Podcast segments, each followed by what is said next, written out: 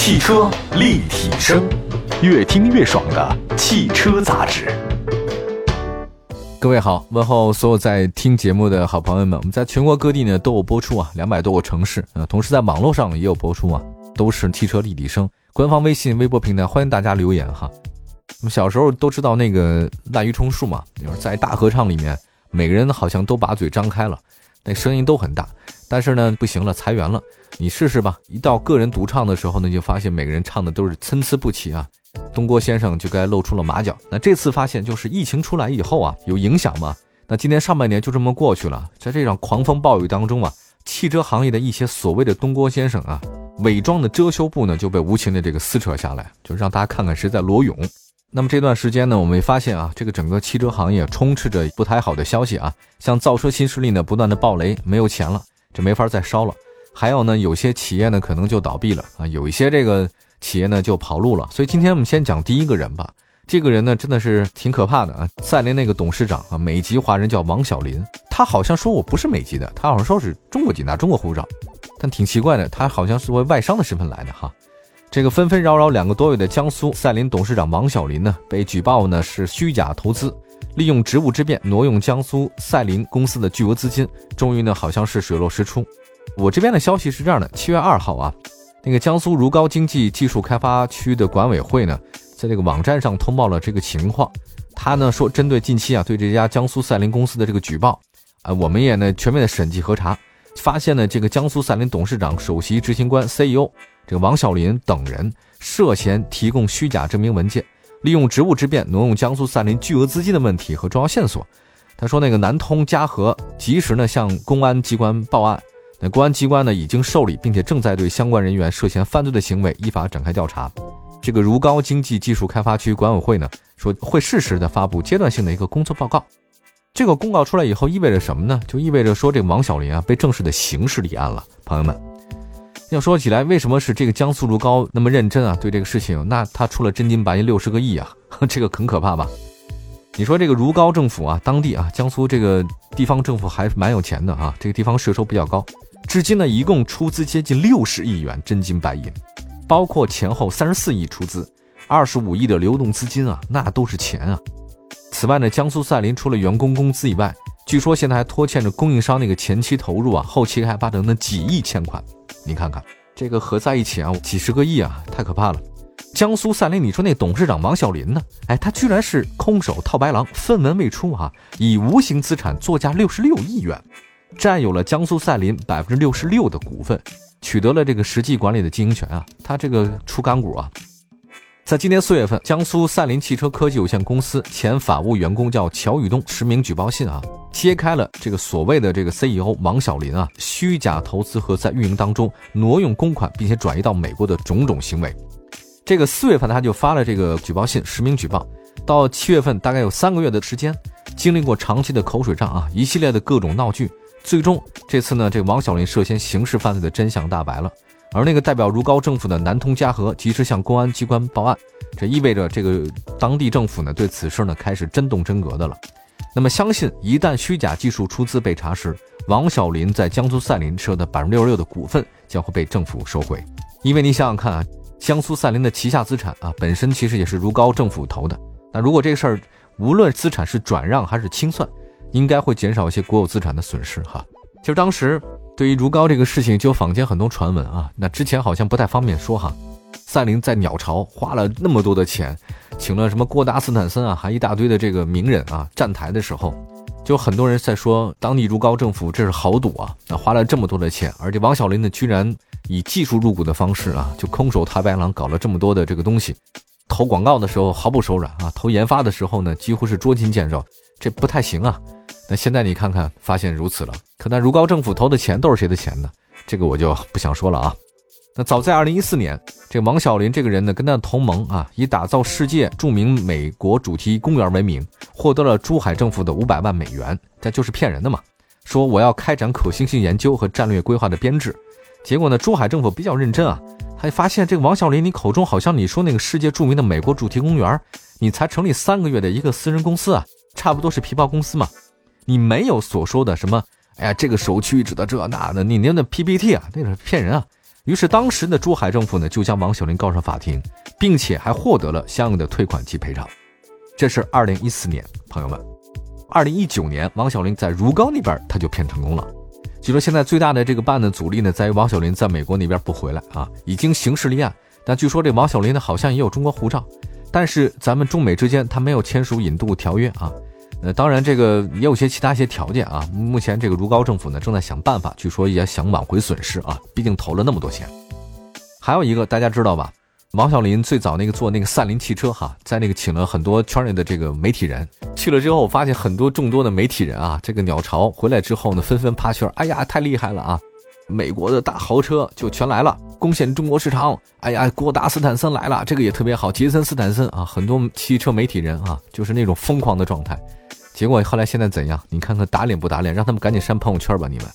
还有呢，在那个鸟巢时候呢，大家所有的千呼万唤始出来，结果发现赛麟只搞了一个卖卖啊，卖卖你知道是什么吗？就是老年代步车哈。结果这个卖卖的代步车就造车三年以来，赛麟公司王小林唯一上演的这个卖的车就是卖卖。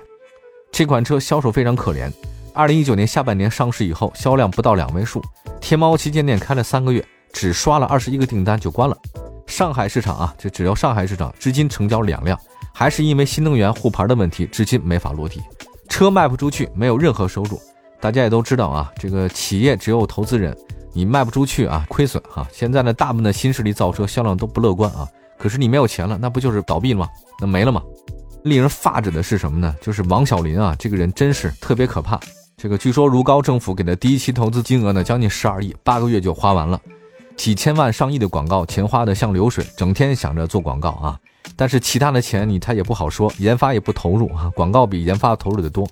而且赛麟公司根本不具备量产汽车条件啊，用福特野马改装的赛麟跑车也没有知识产权，就改装了两辆，跟那个量产的是天差地别。作价六十六亿的这王小林自己的基础投入，说要四款车型，到现在为止，除了那个老年代步车卖卖啊，还有一款什么据说在研发的 SUV，其他的车呢是一拖再拖。最可笑的是什么？他用的还是长城的发动机，因为呢自己不花一分钱啊，花的都是当地政府的钱，所以花钱是大手大脚，毫不心疼。他采购的那些东西啊，据说那广告商是谁啊？他老婆开的那个广告公司啊，所以花钱根本不心疼，就进了他自己的腰包。据说钱啊转移到美国去了。哎，我在想，你说怎么就没人监管呢？你说当地的这个国资啊，投了六十多亿啊，就被这个骗子给骗了，骗了这么多钱，现在还不知道情况怎么样。那这个纳税人的钱该怎么去处理呢？这个我也不清楚啊。我相信应该会有一个结果的哈。王小林啊、贾跃亭啊，还有包括其他几个人都在美国呢嘛，对吧？不知道他们什么时候能回来，可造成的损失谁来弥补呢？我们休息一下，一会儿回来啊，继续汽车立体声。汽车立体声。您的爱车情报站，会新车，私车定制，会买车，会客厅大驾光临，庖丁解车，精准分析，会拆车大师来帮您会用车，自驾上路会玩车，我们都是汽车人。继续回到节目当中，今天的汽车立体声呢，说说刚才一个大骗子啊，这个赛麟公司的王小林，其实早就骗不下去了，一直在美国说自己的那个机票不好买啊，因为疫情期间。其实怎么是不好买呢？他就是不想回来嘛，骗你你也信吗？接下来的话再说商务车的消息啊。六月二十四号，国家发改委、商务部发布了一个外商投资准入特别管理的措施（括弧负面清单二零二零年版）和自由贸易实验区外商投资准入特别管理措施（括弧负面清单二零二零年版）。上述的两项管理措施中提出，在制造业领域放开商务车制造外资股的比限制啊，外资股比的限制。自今年的七月二十三号实行，也就是说，这条消息出来以后呢，就会发现外资的商用车企业迎来了一个新的商机啊！大家知道什么是商用车吗？这我解释一下，商用车其实跟商务车还是两个概念啊，大家不要搞混了。我看到有些汽车自媒体啊，把这个商务车说成商用车，太可笑了。商用车是指呢是在设计和技术特征上，用于运送人员和货物的汽车。它包括呢，像微面、皮卡、威卡和轻客啊，这个都是叫商用车。比如说您的那个商务车，那就范围更广了，什么车都能搞成商务车嘛，对吧？本田就可以吗？G L 八 M 那不也是嘛，对吧？我是讲的就是，虽然一字之差，但车型的差别非常大。呃，那么现在这个背景是什么？就是说，外资商务车啊，现在迎来了很多新的机遇。比如说啊，韩国现代汽车在二零二零年年初啊，今年他就迫不及待地完成了对中方所股股权的这种收购，将四川现代变成一家外商的独资公司。四川现代公司成为了第一家合资车企变身为外资独资车企的案例。实现独资之后，四川现代公司计划二零二零年啊，今年销售三万辆，通过每年增加车型销量，到二零二五年成长为中国商用车领先的品牌。就是以前外商投资中国的汽车市场啊，它这个总有股比啊，比如说它不能超过百分之五十，而且呢，一家公司呢只能投资两家合资，比所以就南北大众啊，什么对吧？还有南北一汽马自达和长安马自达，本田也东本嘛，还有广本嘛，也是两家，它就最多两家，而且它那股比呢占着非常严格，必须是它不能超过百分之五十哈。但现在不一样了，就是以前呢开这个会议啊，决定生产什么车要要商量，但你要独资，那就不需要你通过你了，那是我自己说了算。所以韩国这边就赶紧把韩国现代汽车这个商务车公司呢搞成自己独资，他就不用听的啊，我自己想出什么车就出什么车，对吧？其实外资呃设厂股比限制已经二十多年历史了。那么九四年的时候呢，为了保护上述稚嫩的中国汽车工业和自主品牌，当然不是说嘛，这外资股比不能超过百分之五十。但一八年的时候呢，国家发改委呢发布消息了，一八年取消了专用车、新能源车的外资股比限制。比如说像特斯拉就是这个时候办厂嘛，在上海。二零二零年今年取消了商用车外资股比限制。那么到二零二二年，朋友们。再过两年就会取消乘用车外资股比限制，同时取消合资企业不超过两家的限制。哎，通过五年过渡期啊，汽车企业行业全部取消限制。二零一八年到二零二二年左右的时间，所以你就这么想吧。二零二零年，外商可以随时独资车了。我搞三家，我大大众我搞四家都可以啊，没人管你啊，只要你愿意开就可以啊。对吧？本田也是，我东本、广本，我还在上本、四本，就是四川本田都都可以，没问题，只要你愿意，它没有任何限制，对吧？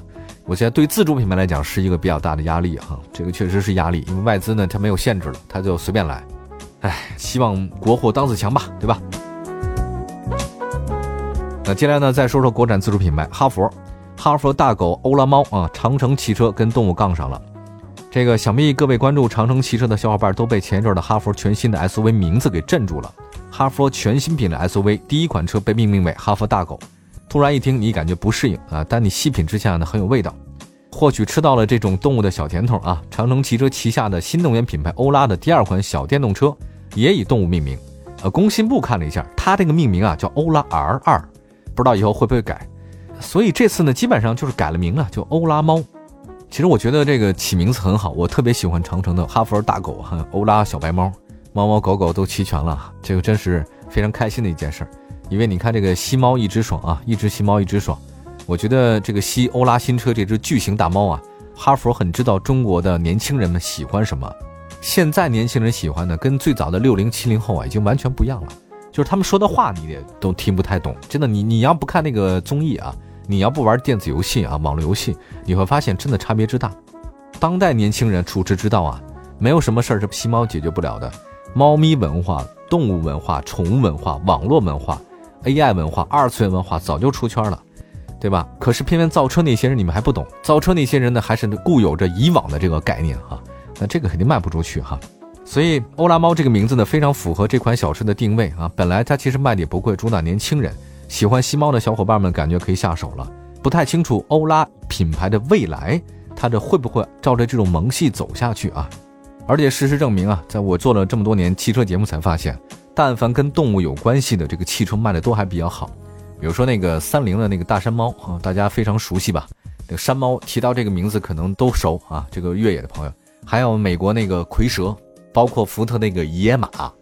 哎，这些提起来的话呢，大家就觉得它跟动物的某些在一起。